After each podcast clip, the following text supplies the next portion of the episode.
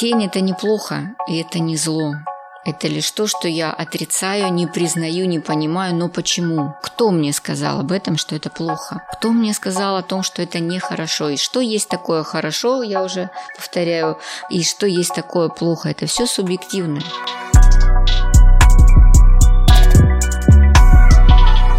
Всем привет, я Виталий, ведущий этого шоу. Со мной сегодня Батрас Валиев. Добрый день. Галина Романовская. Добрый день. Психолог, популяризатор психологии, лектор. Сегодня мы разберемся, что такое тень. Это очень важная тема, которую мы давно хотели разобрать. А, узнаем, как с ней подружиться, со своей темной стороной, почему это нужно сделать и почему это нереализованный потенциал. Вот и в сегодняшнем подкасте мы будем обращаться к книге Джеймса Халиса «Почему хорошие люди совершают плохие поступки. Начать хотелось бы с того, чтобы понять, что такое тень, потому что ну, сначала положил этому Юнг. Да, это так. Э, Юнг э, очень большую часть своей жизни, как сказать, отрезок своего психологического творчества, иначе не могу характеризовать, посвятил изучению теневой стороны личности и прежде всего своей.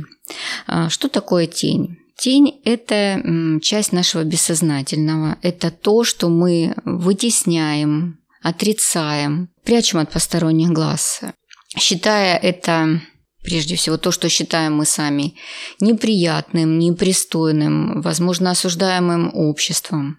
Это и есть основа нашей теневой части личности. Надо сказать, что знакомство Юнга со своей тенью началось в детстве. Эм, тут нужно знать историю и биографию Юнга. Немного расскажу о ней. Он эм, выходец из семьи священника, то есть э, семья была глубоко религиозной. И сейчас не смогу вспомнить, в каком возрасте Юнгу приснился этот сон, но был он еще ребенком. Ему приснилось то, что он стоит у ворот храма, и сверху на него падают э, блестящие золотые экскременты Бога. Я читал про это. Юнг был шокирован, он очень долго времени скрывал этот сон, то есть это была его часть его тени, и только потом, когда он уже погрузился эм, в глубинную психологию, он нашел объяснение о том, что это был ему знак, знак с его бессознательного, о том, что, собственно говоря, есть такая теневая часть, не побоюсь этого слова, и у божественного начала, да, и mm-hmm. она вот обрекает, облекает и такую форму. И кроме этого, то, что это был знак того, что Юнг как бы э, не отходя от религиозных мотивов, э, от религиозного начала своей семьи, тем не менее очень большой вклад внесет в то, что показать рамки, которые религия, собственно говоря, загоняет человека. Угу. И его природную сущность, э, природные какие-то инстинкты, порывы, Э, ну, это присуще не только религии, но и обществу, да, и как раз вот э, наша тень, она формируется э, еще из-за того, что мы под воздействием каких-то общественных установок, посылов моралей, прячем где-то глубоко свои естественные потребности. Вот в самых общих чертах тень – это об этом. Ну, типа, это может быть какая-то э, агрессия, похоть, да. там, зависть, какие-то такие ну, негативные. Да, безусловно. То есть все, что человек Э, так или иначе чувствует, но это расходится с общепринятыми э, нормами морали в обществе, угу. и поэтому он это в себе подавляет, и зачастую подавляет это отрицанием. То есть да. отрицая это в себе, и получается, что не замечая этого в себе, он как бы, получается, ну, ограничивает свое я тем, что в нем есть что-то, что ему как бы ну, вне его зрения. И от этого возникает угроза для его «я», того, что он привык называть своим «я». Вот да, безусловно, с тем, с чем он себя отождествляет, да, а человек, э, ему свойственно считать себя хорошим каждому человеку, да, ну, практически всем за исключением определенного, определенных личностей. Вот э, человеку важно самомнение о себе, да, здесь идет как раз речь о своей я концепции, кто я, что я, и да, как правило, вот те э, части личности, которые осуждаются обществом, моралью, семейными какими-то установками, религиозными. Они, э, человеку свойственно их подавлять, прятать где-то глубоко внутри себя, но тем не менее они не исчезают, они есть внутри каждого из нас. Это эти чувства, которые мы даже запрещаем себе чувствовать, вот про вытеснение, да, выте... mm. их э, больно, неприятно испытывать, но они возникают так или иначе, и изнутри иногда действуют очень разрушительно. Причем не обязательно это должны быть какие-то отрицательные эмоции. То есть есть люди, которые замыкают в себе положительные стремления. Например, ты хочешь быть душой компании, общаться с людьми и тому подобное. Но есть люди, которые умышленно от этого сами себя замыкают, считая, что они там неинтересны кому-то или что данная компания их не примет, они даже не пытаются каким-либо образом взаимодействовать с окружающим миром. Ну и ряд других положительных качеств людей по типу «Виталий, ты занимаешься спортом?» Да. Представь себе, ты занимаешься спортом, но тщательно отрицаешь, что это что-то положительное. Угу. Тоже из той же категории. Ну вот, а, смотрите, тогда такой у меня вопрос. Получается, для меня вот очень-очень важным моментом было вот понять, что смотрите, окей, хорошо, допустим, ну во мне есть какие-то негативные вещи, которые, ну, считаются в обществе негативными, или мной считаются негативными. В общем, то, с чем я не хочу иметь дело, то, каким я не хочу быть, это все равно в какой-то степени есть. Вот как э, пульт такой диджейский с э, микшерный, и вот там какие-то ползунки вверх, которые я хочу, а какие-то совсем внизу. И они вроде как не влияют, но они все равно есть. И здесь Правильно ли я понимаю, что основной смысл, то, о чем говорит Юнг, что нужно признать и начать с этим работать, иначе в какой-то момент ты можешь проснуться от того, что у тебя те хорошие ползунки вдруг внизу, а эти каким-то образом стали выше. И потом такой, ой, а я что-то я и не понял, что я сделал. Вот это? Да, здесь как раз Юнг это о том, что Юнг говорит, э, что бессознательно вот эти импульсы, да, которые находятся в тени, эмоционально заряженные комплексы какие-то, возможно, сгустки энергии, да, иначе их он еще называет, они могут э, без участия вашего сознания, то есть внезапно вырваться. Какой при, приведу пример, опять же, из книги Халиса, которую вы упомянули, о том, когда из церкви выходили две подруги, и одна из них упала в лужу, да, угу. и как начала смеяться Э, вторая. Вторая, да. То есть дети были шокированы, муж был шокирован, то есть никогда не было такого. Но потом в ходе анализа ситуации оказалось, что она очень завидовала своей подруге, которая была по статусу э, общественному и материальному выше ее, да, и вот э, то, что она буквально оказалась ниже и грязнее, да, вот дало выход вот этим импульсам, которые женщина в себе подавляла. Вот как иллюстрация того, о чем мы сейчас говорим. То есть, если с этим не работать, это отрицать, оно бесконтрольно тебе потом может вырваться. Совершенно верно. Причем в самых неподходящих да, ситуациях, возможно.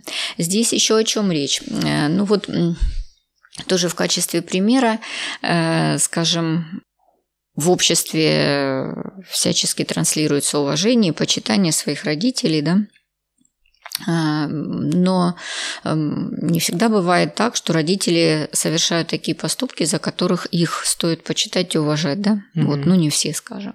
И если человек, их ребенок, будучи э, законом, ну не за, э, как сказать, соблюдая нормы морали и установки общества, он будет запрещать себе гневаться или каким-то образом эти поступки осуждать но это может привести к тому, что либо он проявит когда-то агрессию по отношению к ним, э, либо даже если вот с этой теневой стороной не работать и не давать выход этим отрицательным эмоциям, ну вот я как раз mm-hmm. о, о том, о чем я говорю, это может ведь еще и соматизироваться, то есть а, разрушать человека, не просто вырываться бесконтрольными импульсами, но проявляться в каких-то психосоматических заболеваниях, да? Тут же не отражаться на теле. Да, а, всем известно наверняка уже сейчас э, Чикагская семерка, да, это болезни, которые возникают только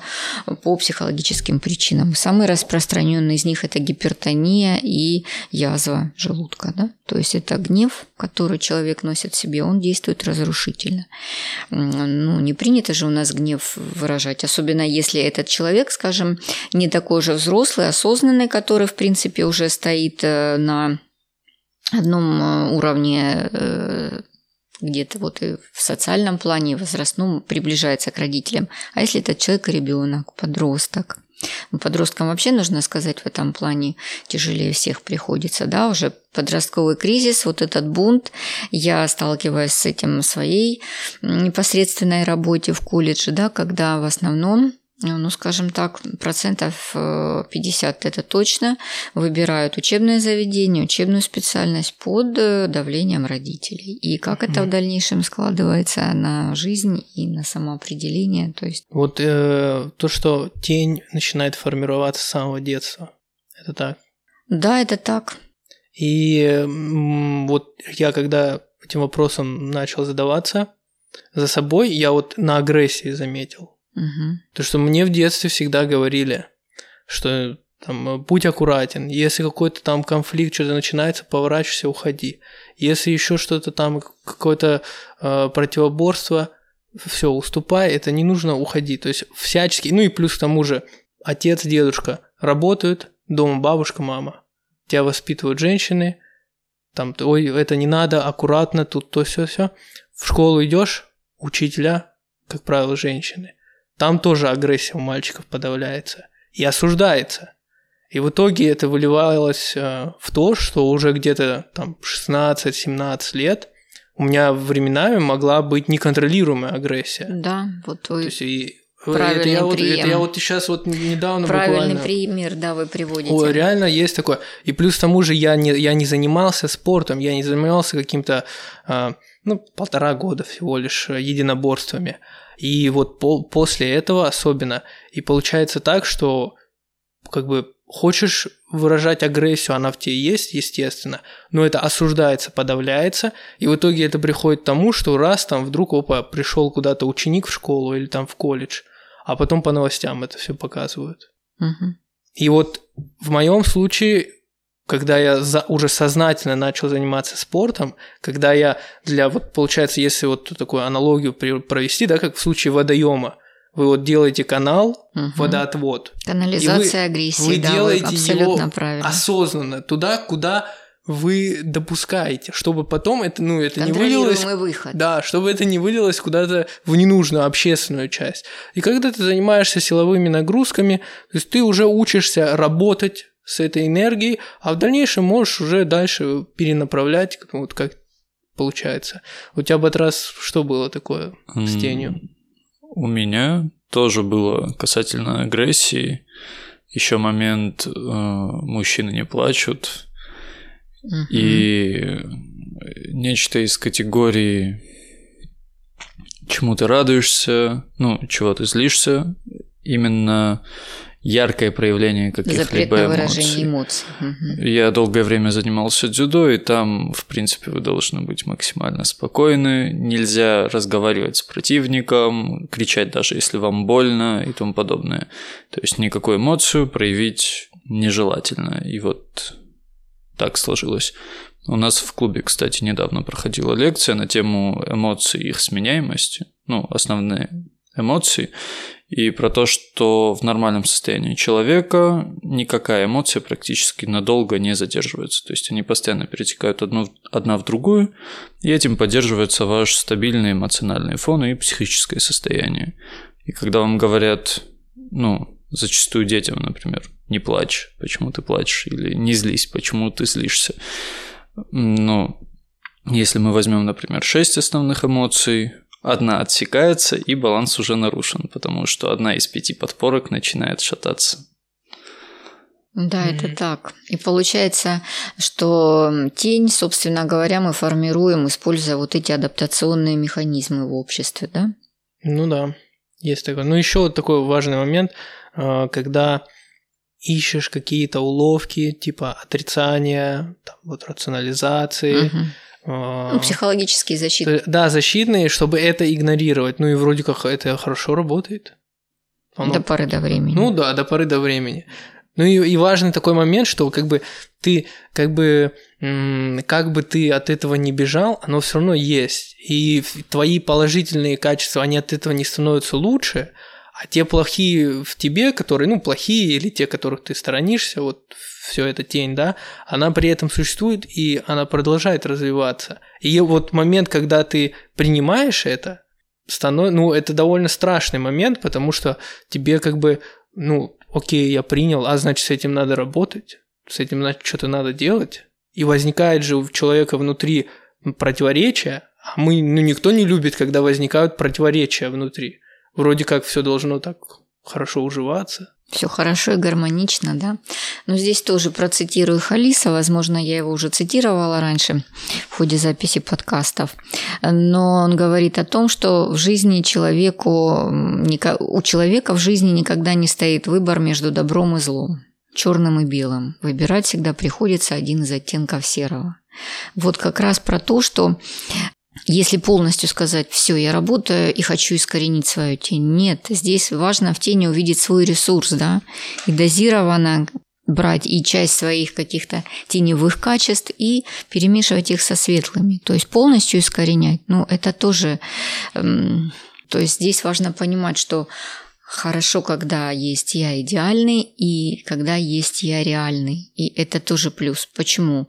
Ну, та же агрессия, она важна для того, чтобы отстаивать какие-то свои интересы. Она же да. не обязательно должна быть какая-то инструментальная, да? Она может быть и вербальная, которая поможет отстоять э, ну, какие-то жизненно важные для ментальная сила человека. Вот, да. Поэтому вот работа, в психологии ведь э, работа, она не всегда какая-то вот конкретная, да, осознание и узнавание себя. Это как часть работы с тенью. То есть понимать, что это есть, и хотя бы разрешить себе эти чувства чувствовать, эти эмоции испытывать.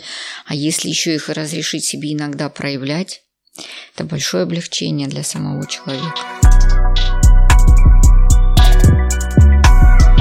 Вы еще говорили про то, что когда тебе какой-то человек не нравится, вот я говорил про кого-то, как-то я помню, что мне не нравится такой человек, и вот вы говорили, что вот как правило, если ты видишь человека, который тебе не нравится, или что-то в нем, что тебе не нравится, это как бы тебе сообщение от твоей тени – да, и здесь работает как раз еще один из э, психологических защитных механизмов – это проекция, да, то есть то, что внутри нас есть, мы не осознаем, мы как вот э, в кинотеатре, да, проецируем на других человек, на других людей, как на экран. Есть такой анекдот, э, сын приводит трех девушек к маме и говорит, мама, угадай, кто из них моя невеста? Она говорит, да вот это справа. Почему? Как ты догадалась? Она больше всех меня бесит, да? Вот это, собственно говоря, об этом. Вот, то есть механизм проекции. Вот, и Поэтому здесь очень важно задуматься о том, да, а почему мне этот человек неприятен, что такое в нем напоминает мне меня, да. Но ну, а это опять же про глубокое погружение в себя и про осознание. Да, ну, касательно еще и искоренения, мало кто любит, в принципе, работать над собой.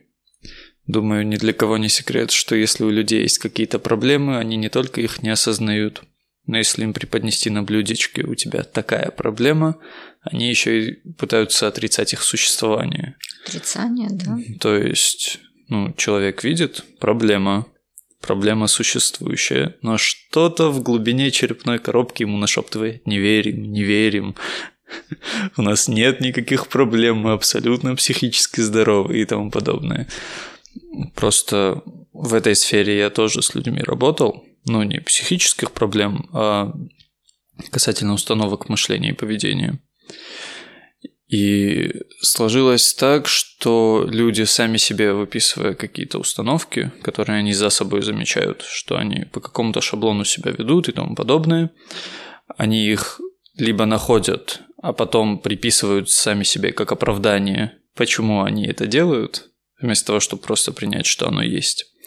Либо они их выписывают, а потом задвигают этот листик так, чтобы его больше не видеть. Они отказываются это перечитать и признать самим себе, что они в первый раз сказали себе правду. Бывает, да, по-всякому, но, как правило, к психологу обращаются именно тогда, когда тень э, неконтролируемо выходит на поверхность, и человек не понимает, что с этим делать. Либо как раз, когда вот тоже в этой теме уже касались, возникает внутриличностный конфликт, который mm просто разрывает человека на части. И здесь уже спрятаться и уйти, ну, наверное, это будет и менее конструктивно, и еще и более болезненно. То есть человек уже испытывает противоречия, испытывает физическую боль, возможно, если это психосоматика. Ну, либо у него очень большой раздрайв в отношениях с окружающими. Вот в качестве, особенно если это касается неконтролируемого выхода агрессии. Почему, да? Хм, ну, ну да, да, да, потому что вот э, до определенного момента это же какой-то ну, внутренний договор. Типа, вот я, я себя осознающий, которого себя транслирую, я существую. Ну вот где-то есть как бы мои, моя тень, там что-то как бы есть, но давайте сделаем так, что я вас не замечаю, и вас вроде как и нет, и делайте, что там хотите. И вот внутри это такой внутренний договор получается. А, ну, такой внутренний договор, а, он тоже, он же не имеет под собой прочного фундамента. Очень часто люди, а, которые испытывают проблемы со своей тенью, они же уходят в аддикции.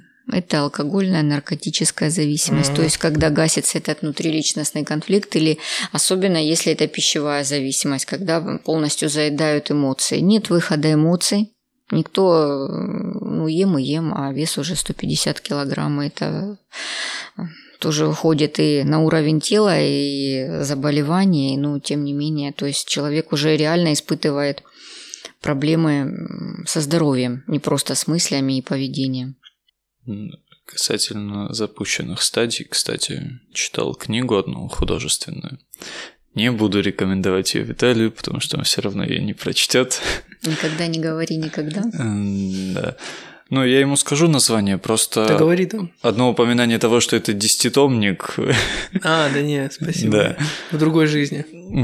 Там на одном из этапов повествования у главного героя появляется нечто вроде субличности отрицательной. То есть он пытается быть вменяемым, нормально относиться к окружающим людям и так далее, но впоследствии некоторых событий, при сильных э, эмоциональных потрясениях, отрицательных, у него эта субличность брала контроль над его поведением, ну, над телом и так далее. Это уже больше касается чего-либо психического, но вот именно вот это выползание темной стороны наружу, когда вы слабо себя контролируете. Тоже очень наглядный пример. Книга называется «Легенда о Лазаре». Ну, сам цикл книг так называется. Это, это что-то знакомое? Подожди, это, это книга... Там в каком времени разворачиваются события? Это вообще фэнтезийная книга, она не я, я знаю, там же еще был сюжет про планету живую. Не было такого? Живую? Ну, типа, планета, океан, не было такого? Не-не-не. Значит, что-то это другое. Там повествование начинается именно с фантазийного аспекта того, mm-hmm. что он вырастает, ну, ребенок становится изобретателем, кем-то там, и у него просто трудности какие-то в жизни были в процессе взаимодействия с окружающим миром и так далее.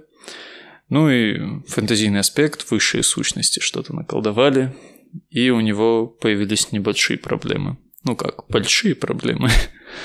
Ну вот еще вот э, вы говорили а, про проекцию, и вот эта идея о том, что вот то, что тебе не нравится, это является как бы отсылкой к твоей тени, а то, что в других людях нравится и тебя как бы восхищает, э, это получается... И вот это резонирует, то есть это обратное твоей тени, то, что ты хочешь как бы себе, в себе видеть, то, с чем себя ассоциировать.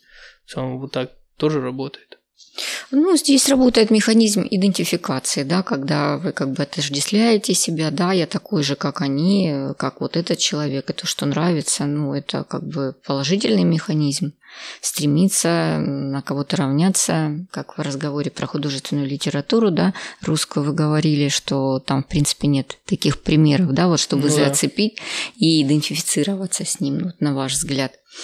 Вот. Там как раз теневых много примеров, там получается. Ну, еще вопрос. есть такой момент, вот э, во всех случаях, когда вот я читал вот Халиса эту книгу, про которую вы говорите, хорошая книга, мне понравилась. Но я еще буду дочитывать ее.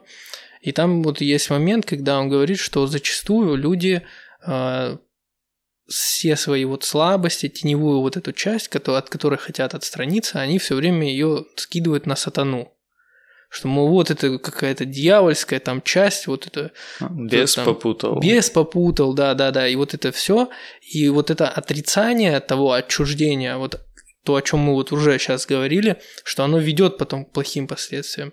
То есть важно не типа, да, это там сатана, это бес попутал, а нет, это тоже часть меня, и с ней надо работать как, как перекладывание ответственности за свои поступки. То есть вот у вас тень проявилась, и вы такие, да, это черт попутал. Типа, это не я. Вот, ну, вот это же есть такое. Да, безусловно. Это есть. Все, я, значит, правильно книгу понял. Все правильно вы поняли. То есть здесь еще какой момент? Вот эти теневые стороны, когда мы с ними сталкиваемся, они очень болезненны.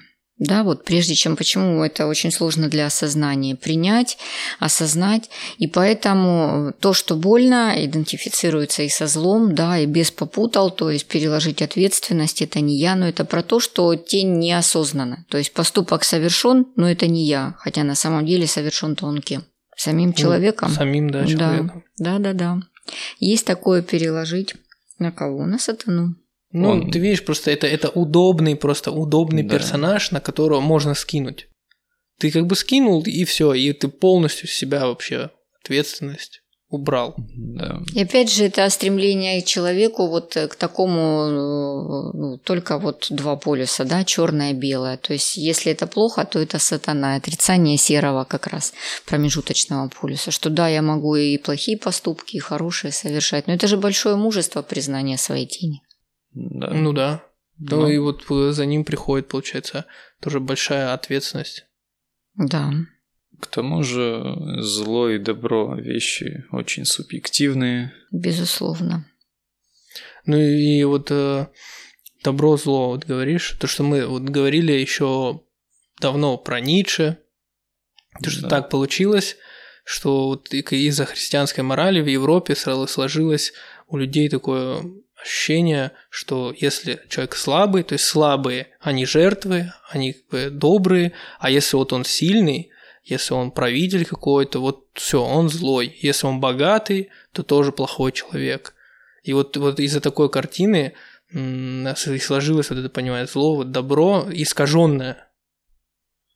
Ну, понятие добрых и злых поступков в том числе. Например, ты кем-либо работаешь, mm-hmm. или абстрактный Василий кем-то работает, и он получил повышение. А их на одной и той же должности было там 10 человек. Он получил повышение, потому что каким-либо образом выслужился. Поработал больше или просто обстоятельства, такое стечение обстоятельств произошли.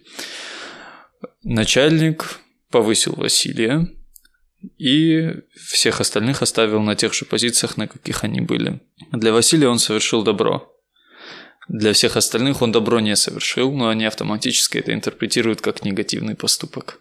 Ну да, Казалось по, по бы, факту, ничего плохого не плохого. произошло.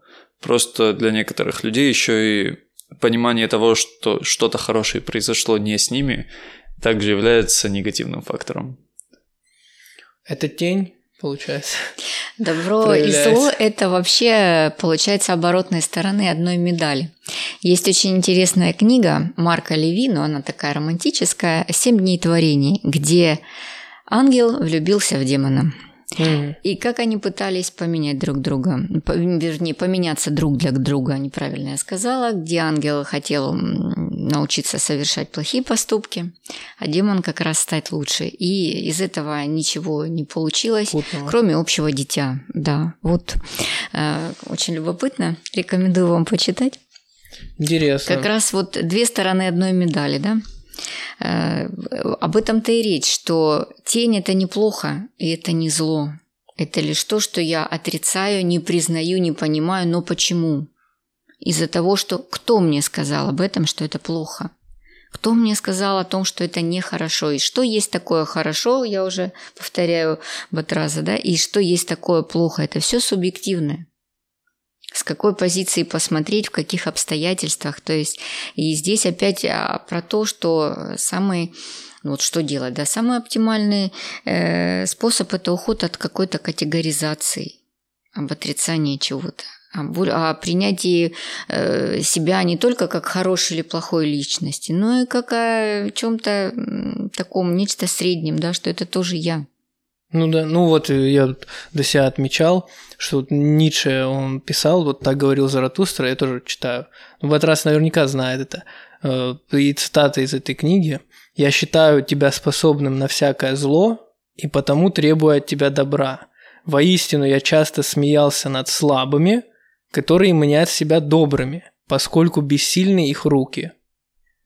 Вот здесь эта цитата, она раскрывается. Это якобы ты не можешь совершить зла, и поэтому ты добрый, но это не значит, что когда у тебя сила появится, ты не станешь творить бесчинство. Да. Я, кстати, вот сейчас тоже искал одну цитату интересную из рассказа. Смотрите, я дочитаю ее до, ну, половину или треть, и вы скажите, о каком персонаже идет речь, о положительном или отрицательном, а потом mm-hmm. я дочитаю. Идёт. Хорошо? Давай. Ничто так не расслабляет, как ванна из слез единорога. Ходовой продукт, между прочим. Главное эту тварь поймать, а уж слезы добыть проще простого. Ну, по идее, это какой-то Волан-де-Морт. Не, ну скажите, положительный или ну, отрицательный? отрицательный, я думаю. Ну, я не могу судить только по этим словам. я воздержусь от Смотрите. комментариев. Я буду. Вот, смотрите, и продолжение. А уж слезы добыть проще простого. Достаточно обложить единорога щенками и котятами, он сам зарыдает от умиления. Вот так, да, ты меня поставил. Понимаете как?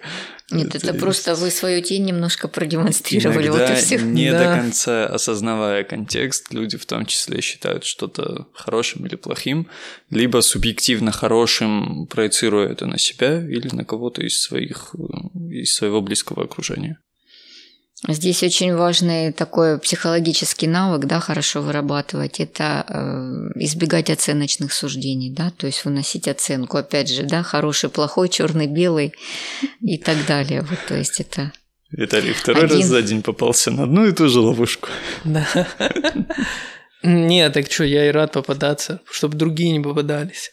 это речь идет о том, что пример при- как раз являетесь примером, да. Да, в общем, Спасибо вам. Те, кто дослушал до конца, ясно поняли, что тень очень важна, и она является частью их «я». И с ней нужно работать, иметь мужество ее признать и силы для того, чтобы... Работать над ней. Ну и то, что нельзя сразу отвечать на мои вопросы. Да, ну и вообще на твои вопросы я больше не буду отвечать. Все, всем спасибо, пока. Всего хорошего.